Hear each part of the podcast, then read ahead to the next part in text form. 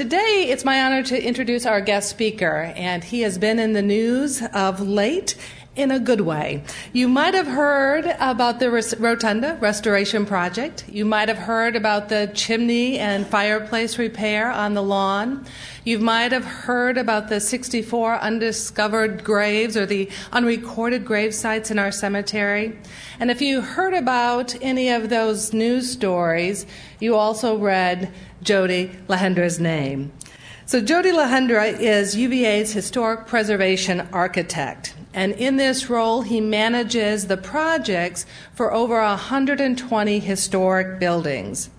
Prior to joining UVA in 2004, Jody led his own private practice in Richmond for 18 years. He received his bachelor's at Virginia Tech and his master's in architectural history from the University of Virginia. Please join me in welcoming Jody to kick off the More Than the Score 2013 lecture series.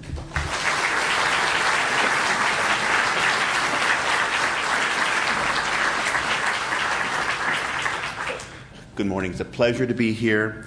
It's hard to realize and believe that after a devastating fire in 1895 and a complete interior gutting in 1976. The rotunda would still today have secrets to share from Thomas Jefferson's time.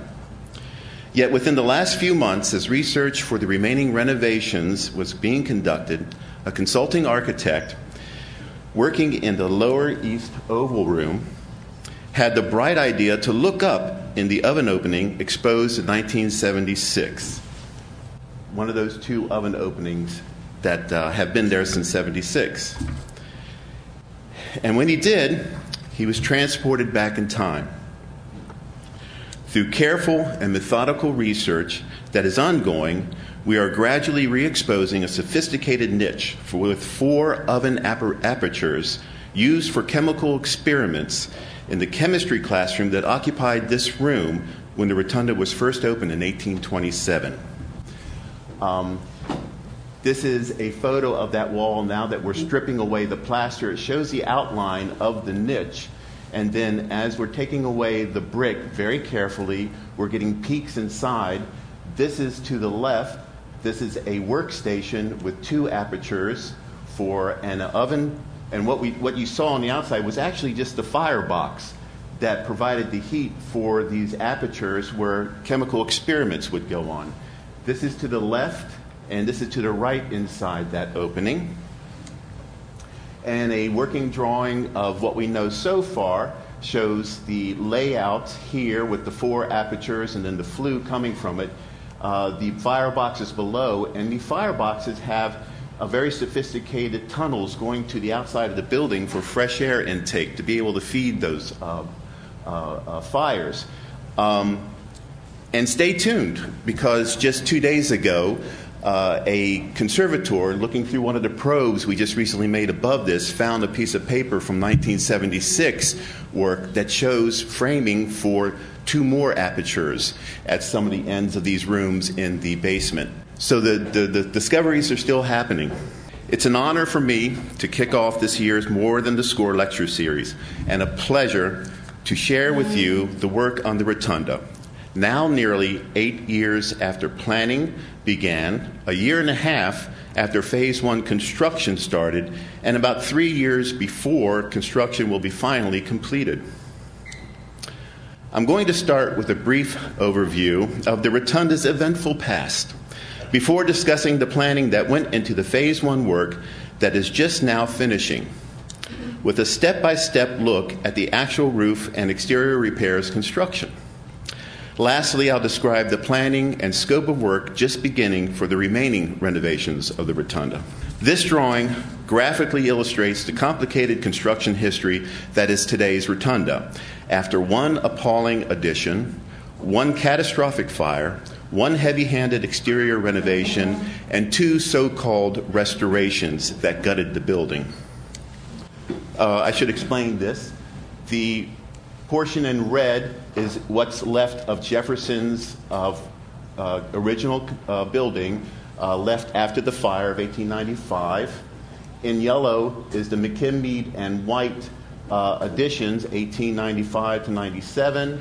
In green, in the late 1930s, uh, the, ter- the, the, terraces, the floors of the porticos, and the steps were all redone.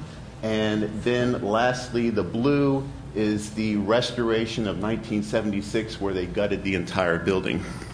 Knowledge today of the 1827 rotunda, I'm sorry, of the rotunda constructed by Jefferson is limited and incomplete. Documentation mostly relies upon a handful of extant planning do- drawings made by Jefferson and his workmen without knowing what was actually built. Some 19th century photographs of the exterior and dome room and contemporary etchings. What is clear, though, is that unlike the rest of the academical village, today's rotunda is very different from the original. This is graphically going to show you how things have changed over time. This is Jefferson's original rotunda facing the lawn.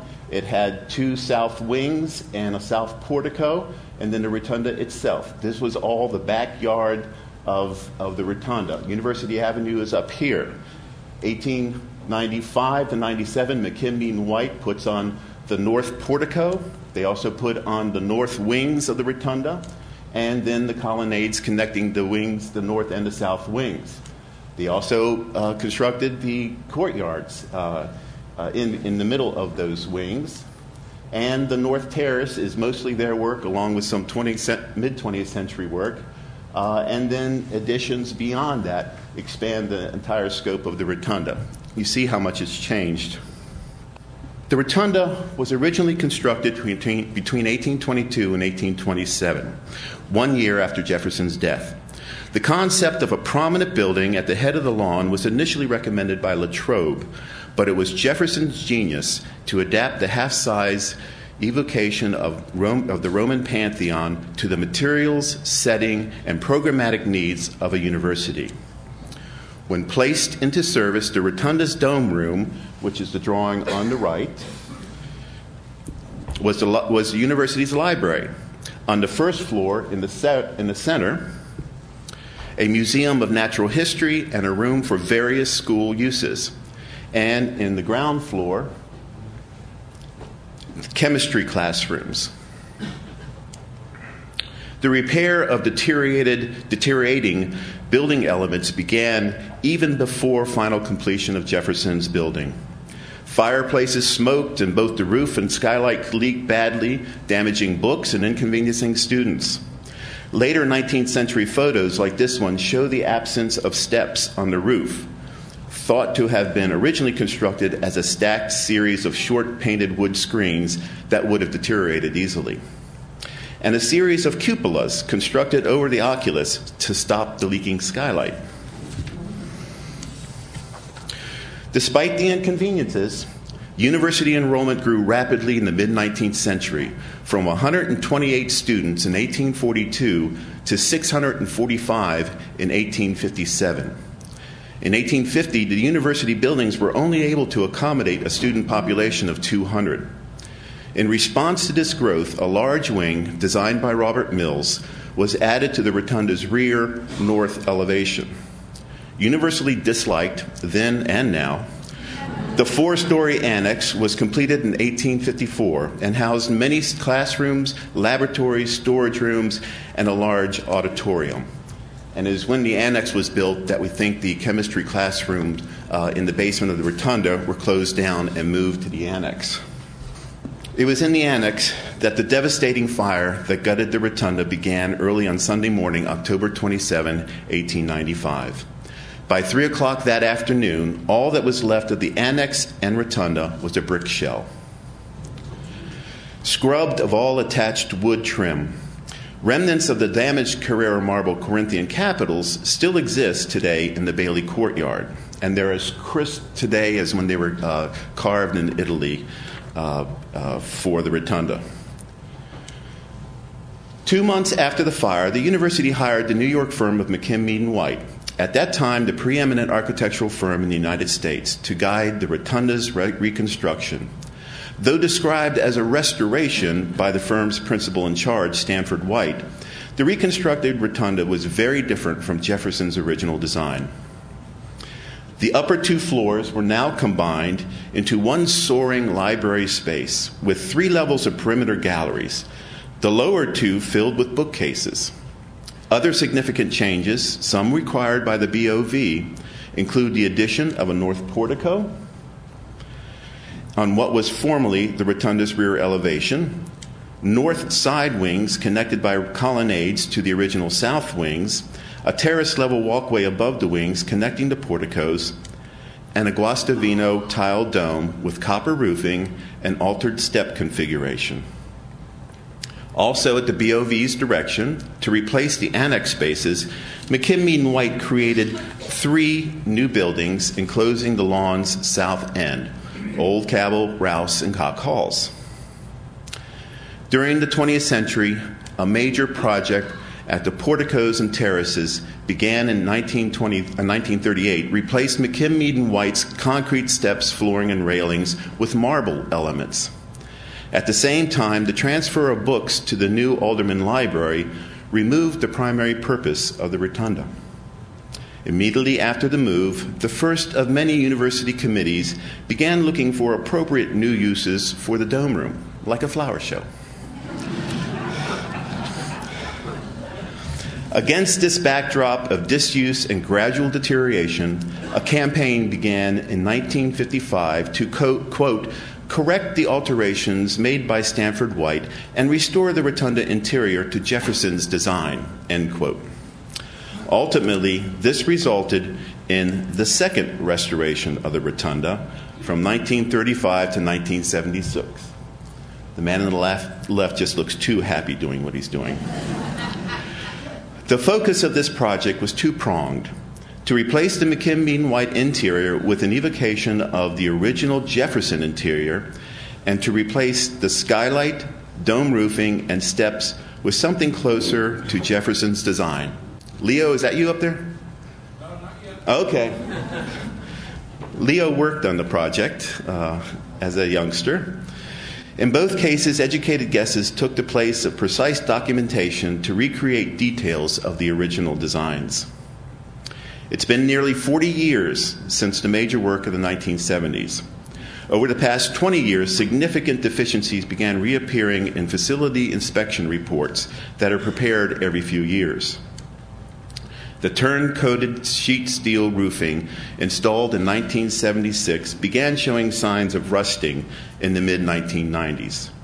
Starting around 2000, a springtime ritual began to seal rusted holes with caulking and paint the entire roof to hide rust stains just before graduation. Other reported deficiencies include water infiltration in mechanical spaces, rusting equipment, spalling concrete on the underside of portico steps, an elevator that frequently breaks down, cracking of the portico columns, bases, and high levels of humidity causing mold growth in the dome room. It was clear that the rotunda's problems required more than the cyclical maintenance it was receiving.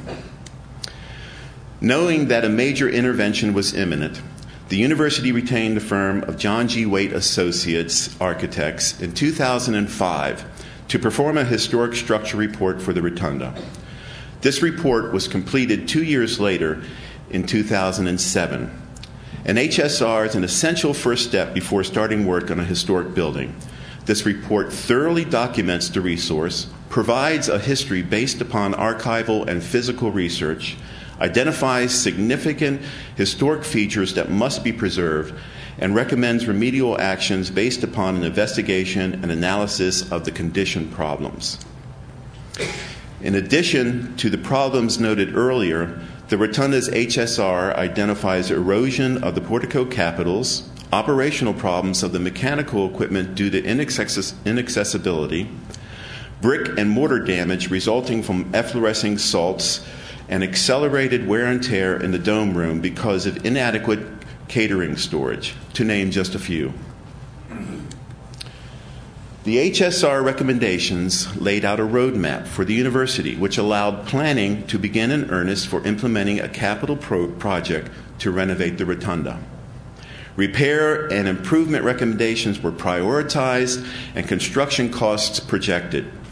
The total price tag of nearly $51 million suggested a multi year effort, yet, as noted in the HSR, active deterioration of historic features was ongoing due to the roof damage. At this point, it was decided to single out the roof replacement and exterior repairs portion of the project to be an early phase of the work. Initial funding was identified, and architectural planning began in 2010. During the year long planning and research, numerous probes were made to confirm construction details and investigate the condition of subsurface materials. Two of these probes cut slices through the dome roof features installed in 1976. From these, we learned that the steps were poured twice in 1976 to finally obtain a shape that seemed historically appropriate to those involved at the time. The yellow dashed line shows the first pour. Um, they stepped back, didn't like what they saw, and so they poured it again over top of that. Construction of the roof and exterior repairs phase of work began the day after graduation 2012, 15 months ago. While contractually construction is not required to be completed for another couple of weeks, we accelerated portions of the work to allow removal of the scaffolding in time for our final exercises this past May 19th. The budget for this first phase of work is $7.2 million. Its scope divides into three major components the roof replacement, exterior brick and window repairs, and ornamental sheet metal repairs. Now, I'm going to very quickly go through about 37 slides to show you the actual construction work that went on over the past 15 months. This is going to be quick. I've only allowed I only have 10 minutes to do this, so forgive me. It's going to be like an MTV video.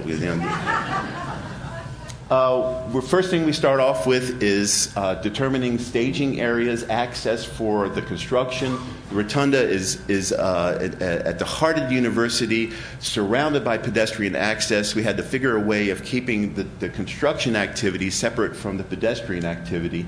We did that in a way by creating in the laydown yard a tower that went to a bridge that crossed over the terrace level so that construction was above the pedestrians, went to another tower that went up to, the, to scaffolding that was at all levels of the dome, I mean, at the drum of the building, and then went around the dome. Uh, we had to immediately think of a way of uh, coming up with a temporary roof cover so that once we started to un- uh, remove the roofing and a storm came up, we could cover. The rotunda was occupied and used all this time. So that's why we had to work so hard to keep uh, the building protected. Uh, first step in the construction process was to remove these bottom two steps, uh, the, uh, concrete steps. On top left, that is the uh, after uh, the 1976 work, after they finished pouring the steps out of cast concrete. Here we're removing the bottom two because we found that there is a tension ring at this point around the building, and in our probes, we discovered that it was severely damaged by rust from the leaking roof. Um, this is the remo- after removal of the bottom two steps. Here we start to see evidence of a system that was designed by McKim and White but never implemented. It was a system of skylights that were in the deck of the two steps. These are some of the nodules. Uh, Leo was telling me he has a couple of them from his work on the building. Um, they were just uh, dumped away in, in the crevices the nodules were going to be, uh, the skylights were going to be uh, in these flat areas. Light, daylight was going to come through them, go through these arches, and then go through a glass ceiling above the galleries where daylight would have flooded the three decks, galleries of books. An ingenious Beaux-Arts idea that they changed their mind during the construction process, didn't do it, and roofed over these elements. Um, we have exposed the, the, the, the, tension ring, and we are now uh, uh, taking the spall- spalling off and coating it to protect it. The two steps are being reconstructed, and we are removing the roofing insulation from the top part of the dome. This shows you, with that removed, the, the Guastavino tile dome that was uh, installed in 1897. In the meantime, uh, Lynch Roofing was our subcontractor, wonderful roofing company. Uh, why the project, I think, is such a success. They did a mock up for us in their shop uh, where we are looking at the details and making refinements to the design.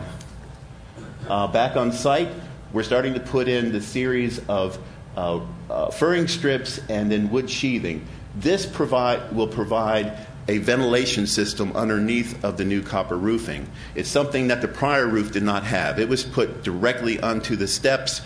You can't help get, but get condensation vapor coming up from the building below. When it came up, it, it got to the backside of that sheet metal roofing, condensed, turned to water, and that roofing was really rusting from the inside out. Uh, this will keep that vapor from attaching to the underside of the, of the metal roofing. And now the sheet metal pans are going into place, uh, working their way up. At every uh, step, there is a lip that has a one inch continuous fence strip with bronze screening to allow that air to get into those uh, crevices behind the roof. Working on details such as built in gutters, uh, this man has a, a, a small uh, metal brake on site. Uh, Lynch, to facilitate the work, put up a large brake in a corner of the scaffolding area and also a pre-tinning uh, machine and was able to, to make all of their pans up there uh, for uh, right there on site. Um, continuing to work and the copper dome finished. Inside, the uh, skylight was replaced. The skylight that was there was from 1897. Um, and was a dark brown uh, anodized aluminum skylight that was really inappropriate. This one's been modeled on a historic example at Daveridge Hall from the early 1820s, uh, done by, by uh, Latrobe. The going to the exterior uh, masonry, uh, it was all defined what needed to be done. You're seeing here damage, eroded joints from the water leakage through the roof that has then left deposits of salt on top of the surfaces. Um, this is the Jefferson period brickwork. It's absolutely gorgeous. Um, we call these ribbon joints, and you can see how the trowel has been cut below and above them to kind of create a shadow line, uh, and then they're flattened. Uh, and then the head joints are very thin um, so that they don't read as strongly. It's a lovely uh, uh brickwork. When you're up there, just spend time looking at the, at the brickwork up close on the pavilions and on the rotunda. This is what was done by McKim Mead White at the attic level in uh, 1897. All of this has been cut out and repointed to be closer to this, and this is a mock up of, of their cutout um, work. And the Masons, wonderful Masons, Centennial out of Ohio, uh, did fantastic work. Uh, one of the probes we, where we took off a uh, a stone cap from the water table. We were shocked to find that the actual water table is not bonded into the main wall of the building. It was actually constructed after the walls were put up uh, and appears to have been more ornamental than, um, than doing any functional, uh, uh, having any functional purpose. Uh, we also discovered that it was falling away from the building. There was about two inches of gap at the top where it's starting to lean out. So we needed to reconstruct that water table. Window sash were removed, taken off site for repair, stripping of paint.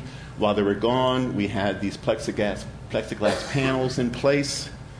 Um, now for the sheet metal, what people often think is wood ornament on the outside of the building is actually sheet copper that's been pressed to these ornamental forms and then painted white. That was because in McKin- when Mead White reconstructed the building, the BOV gave them the directive it will be a fireproof building. So no wood on the outside. Um, this is the upper cornice, the intermediate cornice, uh, the pediment uh, hood above the main floor level windows, frieze, and then architraves are the casings around the windows. All of them are sheet copper. And here we're testing many different methods of trying to remove the paint in situ from the, uh, the copper. We found with the pediment above the hood that actually its, uh, its fastening was, uh, had deteriorated and they were coming loose, so we had to take them off in total. When we realized that, um, we ended up taking, I'll, show you. We took many of them off. This gives you an idea of some of the damage. Uh, around the mid 20th century, they took off the paint mechanically, used a five in one scraping tool, and just beat on the metal to, to, to, to detach the paint from the subsurface, and caused quite a bit of damage. This is inside that upper cornice, and it shows how it's constructed. These are wrought iron straps that are uh, bed within the masonry wall, and then the sheet metal ornament is hung off of them with these other straps. This is the intermediate cornice, which has a built in uh, gutter.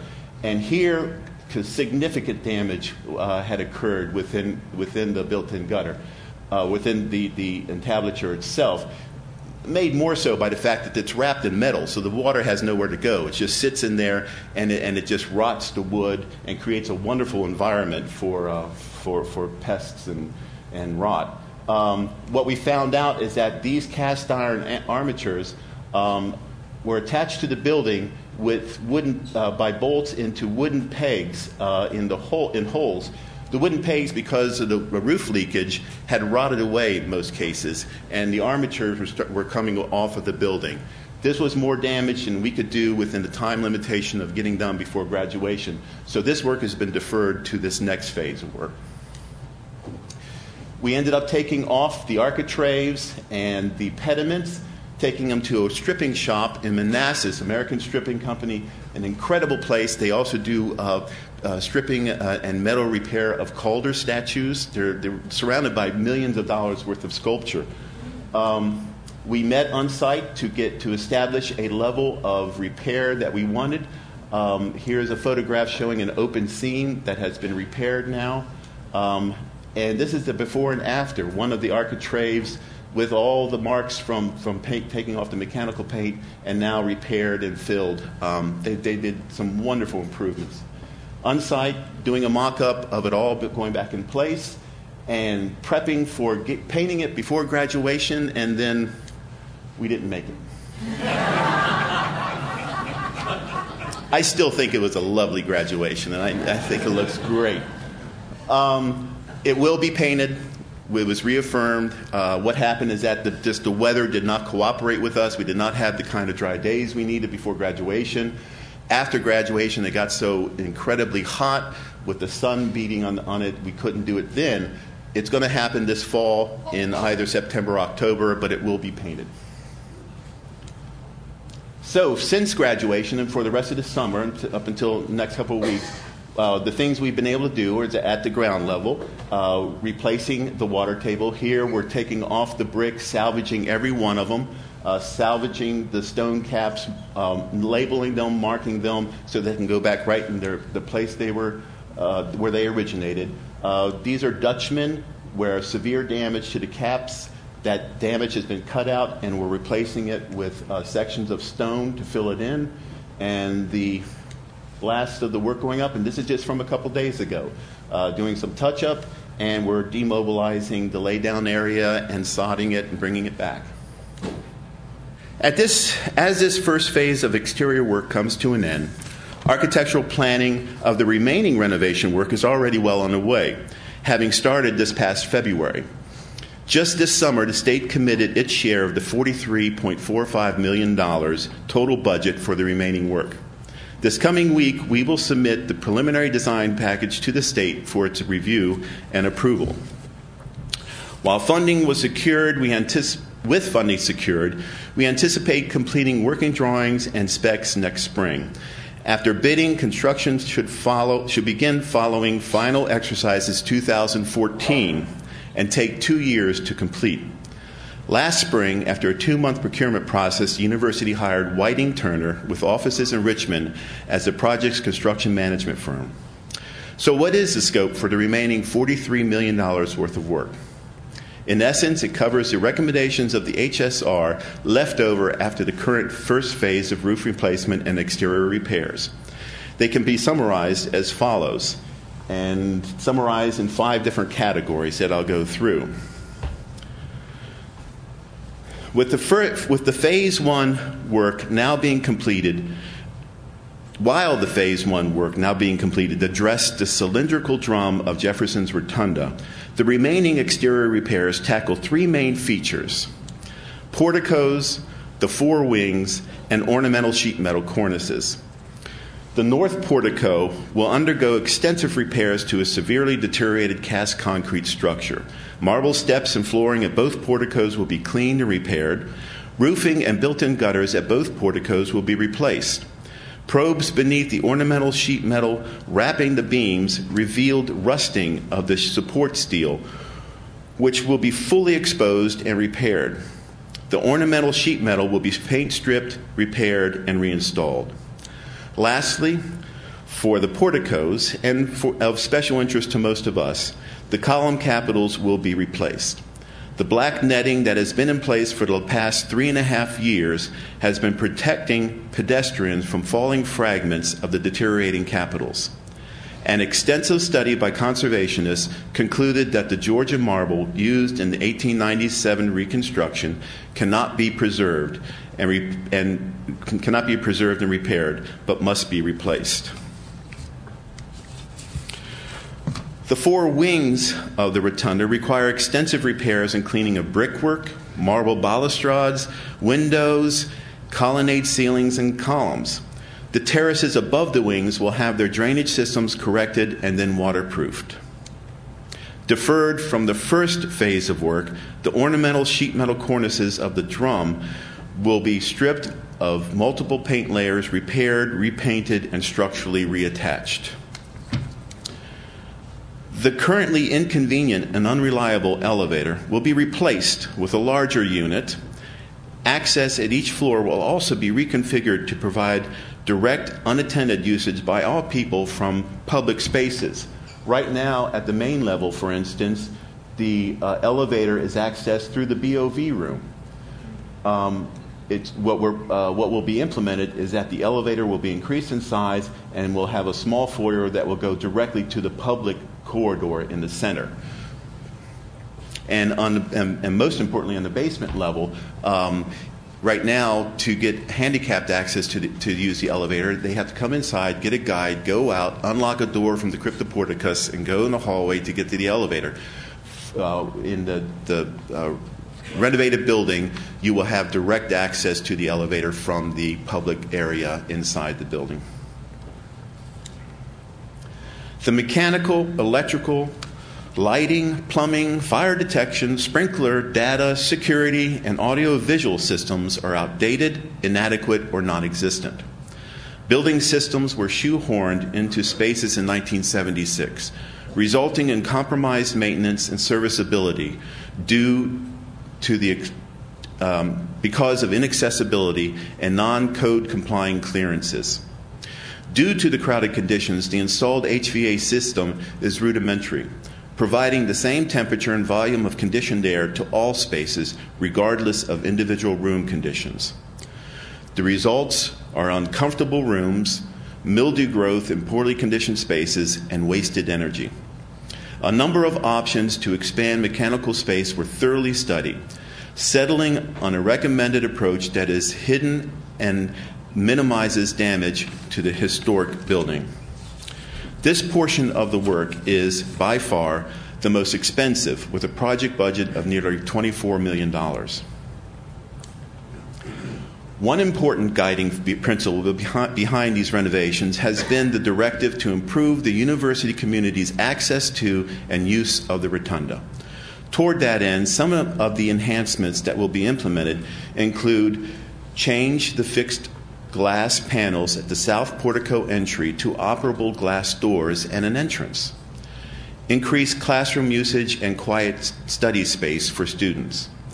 Now, these, I'm pleased to say that these first two recommendations um, have already been implemented in limited fashion.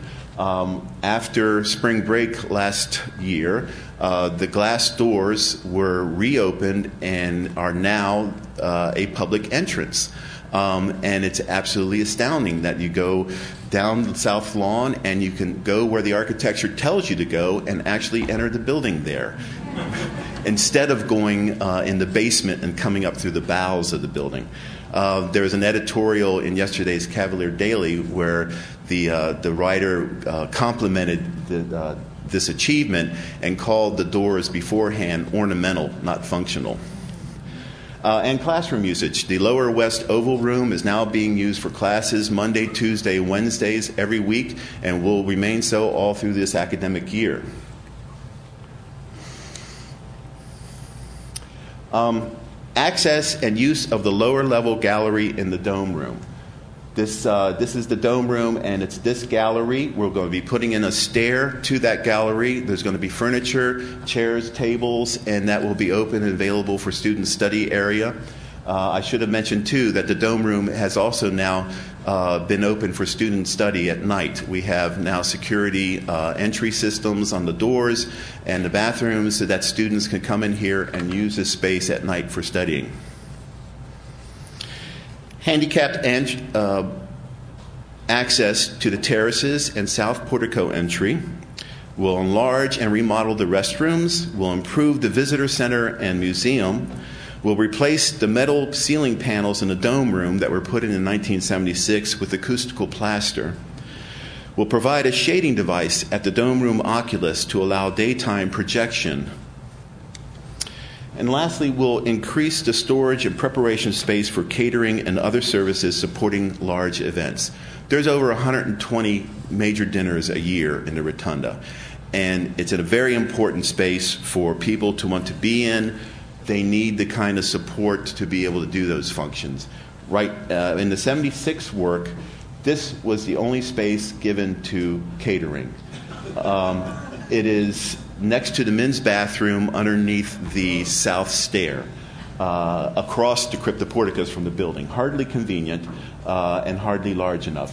Right now, catering has to take two, and three, two or three bays of the dome room to just to store their equipment and tables. Um, it's not attractive. Uh, when they do plating, uh, when they have dinners in the lower two floors, they have to set up their plating operation in the cryptoporticus outside. All year long, they're out there. Um, and that's also next to the trash cans on the other side. Not the best situation.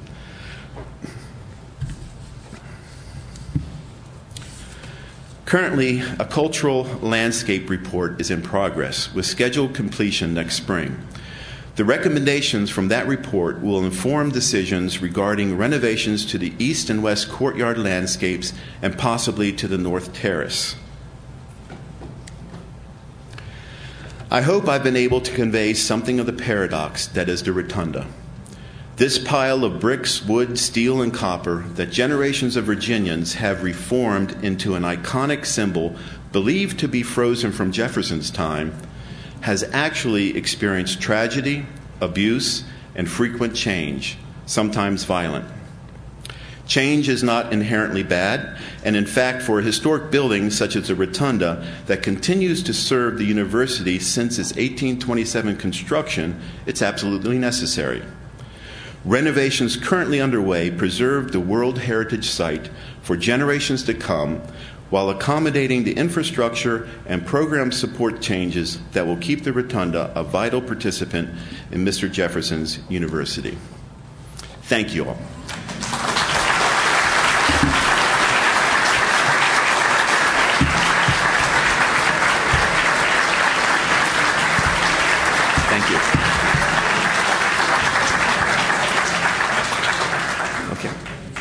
So we're going to take a few questions here. If you'll just raise your hand, I'll bring this around to you.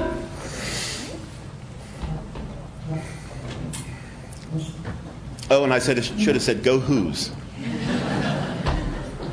The extent of the damage makes me raise the question what is going on in the rest of the pavilions?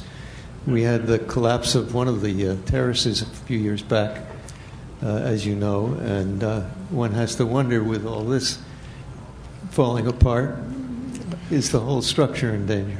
The pavilions are in much better shape.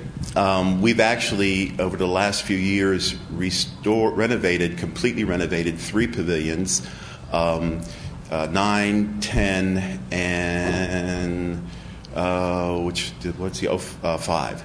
So we've, we've actually uh, done very well in keeping up with the pavilions, and that's because there there is something called historic preservation funds um, that accumulate uh, uh, uh, interest and money, and we're able to use the interest off of those funds, so it allows us to be able to do smaller projects.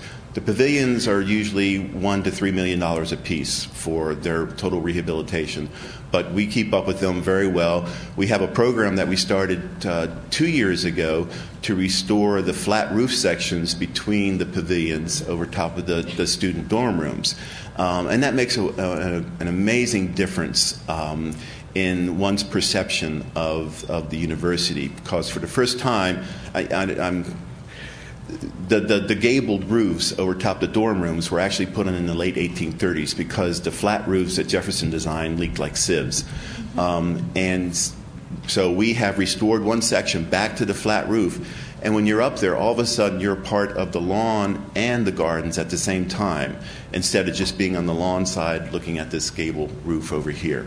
Um, so the, the rest of the, the, the village isn't much better. We just replaced the slate roofing on the West Range this summer.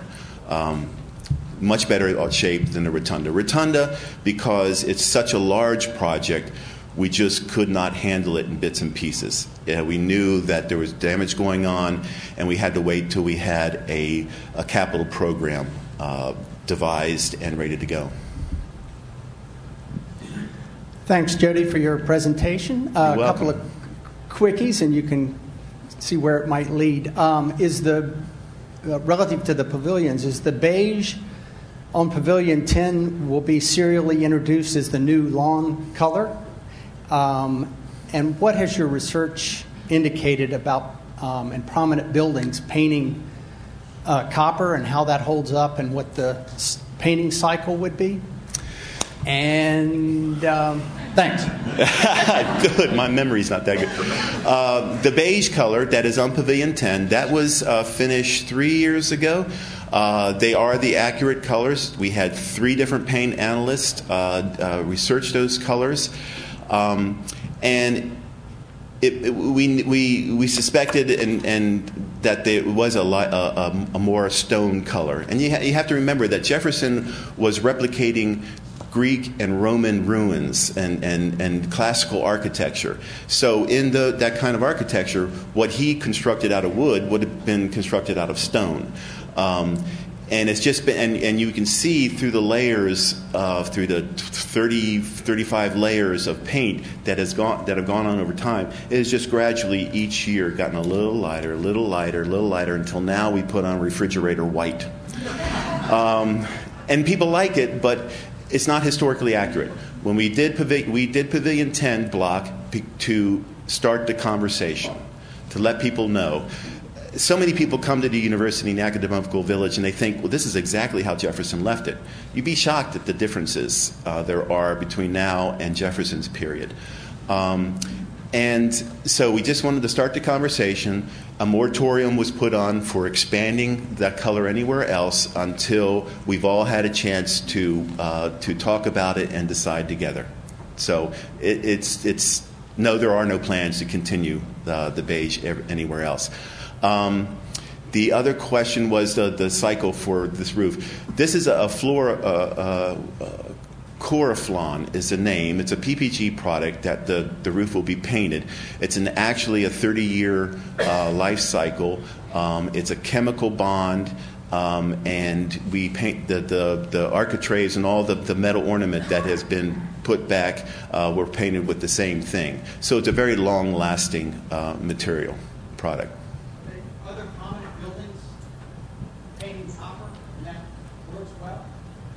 Other prominent buildings paint, even the, the Coraflon uh, literature doesn't mention copper as a possible substrate because who the hell would paint copper?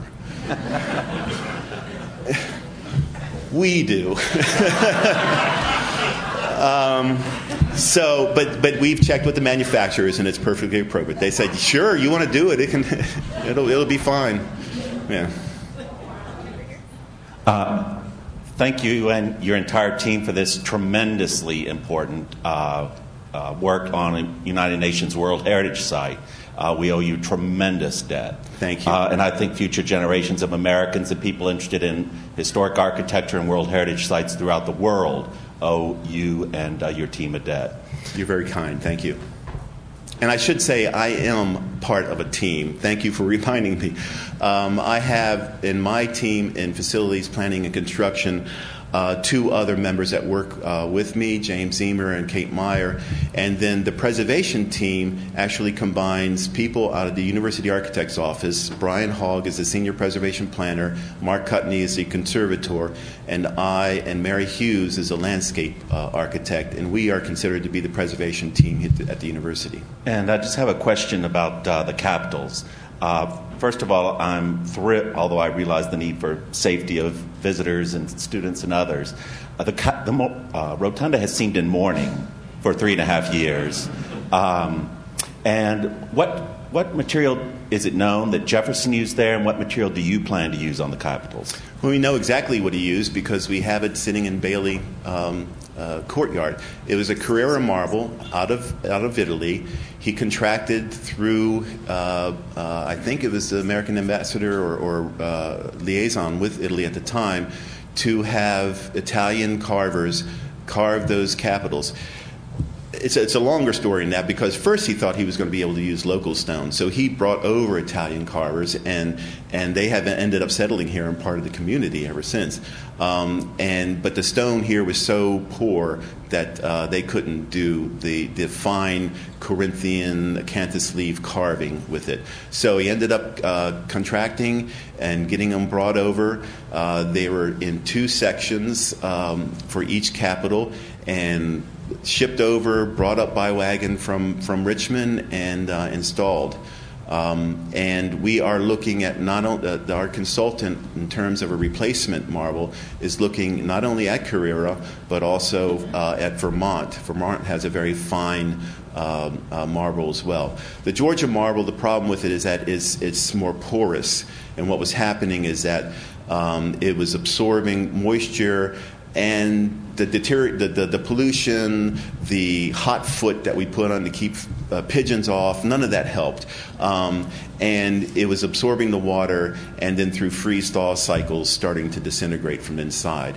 And we, we actually looked into well, can we consolidate them and repair the missing pieces on the outside? Um, and ended up finding out that yeah, you could do that, but it's still you can't consolidate them all the way through, and you still take the chance of them falling apart.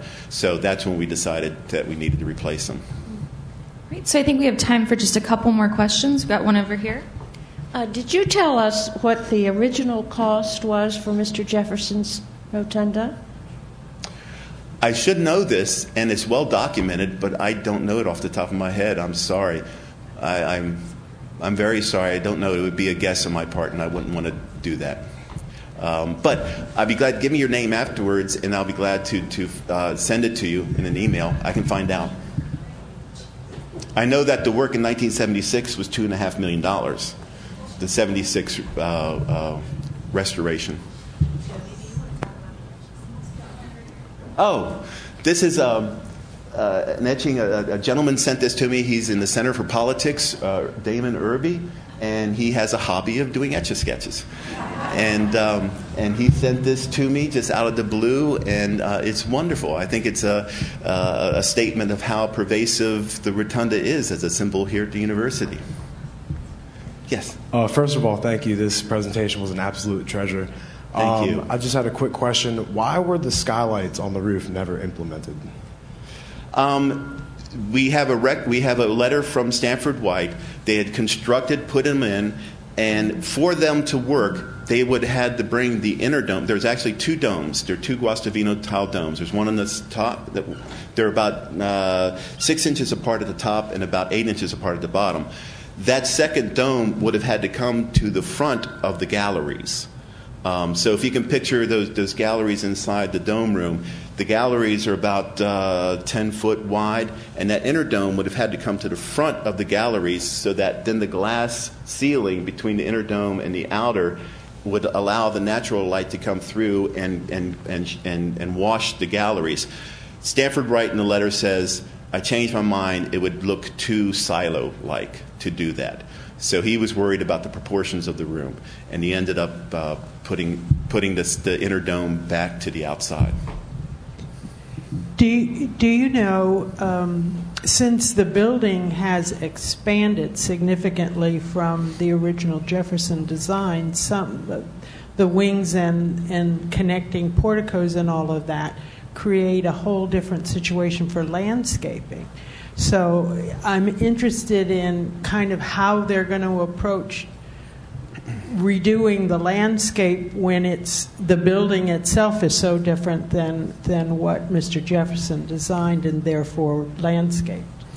The what is happening now is there is a, a, a, a consultant that has been working for the past year accumulating the evidence and information for how landscapes have changed here at the university over time. And that's the first step to then deciding, well, what do you want to do? Um, and this consultant will, as at the end of, uh, of their work, make recommendations for what they think would be appropriate for the buildings as they are now. And I suspect, I mean, there's Jefferson's landscape was just there. There was none on the backside of these buildings. It was the it was the backyard. It, it, it was um, helter skelter. Um, and so I suspect it might be something uh, leaning towards the McKim Mead and White uh, uh, plans for the landscape. But that's speculation on my part. Please don't write that up and tell everybody it's going to look like McKim Mead and White. But th- that's, a, that's a difficult decision. I, I, and it's just as important as the, as the buildings to me. Um, it, it's, the context is, is extremely important. Yes, sir. Is the most complex building that Jefferson designed, and how does that compare to his own house in terms of how that's been maintained over the years? Oh, his house has been maintained very well. It's, it's lovely. Oh, oh, I'm sorry. Uh, the question is Is this the most uh, complicated building Jefferson designed? Um, and how does this compare to the upkeep uh, condition of Monticello? Uh, Monticello is well taken care of. They have uh, their own. Um, uh, funding sources, and they do very well. Uh, it's a smaller building to take care of, so they're, they're, they're, the, the, um, the, they're focused. Yes, he has the wings and he has the flat roofs also, but it, it's uh, uh, much smaller in, in, scope than here. Um, this the most complicated building. Uh, I'm, I'm, this or the state capitol. Um, the state capitol to me is a more complicated building because it's uh, it, ha- it, had to accum- it had to accommodate more uses inside. They had the three-part uh, uh, governmental system that had to be put into a Roman temple. You know, the the the uh, Nîmes uh, uh, temple is what it's modeled after, and so he had to come up with a way to get three different governmental functions inside, and he has a dome in there. And it's hard to believe that there's a dome within a building that's shaped like a temple, but there actually is. So I, I think that's a little bit more complicated in terms of, of uh, adapting the uses to the building. The, the, the, uh, this, this, the, uh, I like this better because it's cleaner and, and, it, and it expresses inside what you see outside. You know, the dome room. Um, Monticello was his experiment. Monticello, to me, gets a little fussy. If, if you ever look at a roof plan in Monticello, uh, it's just there's stuff everywhere, and and he's just trying everything on Monticello. Um, so I, I, yeah, yes, all right, all right. We have.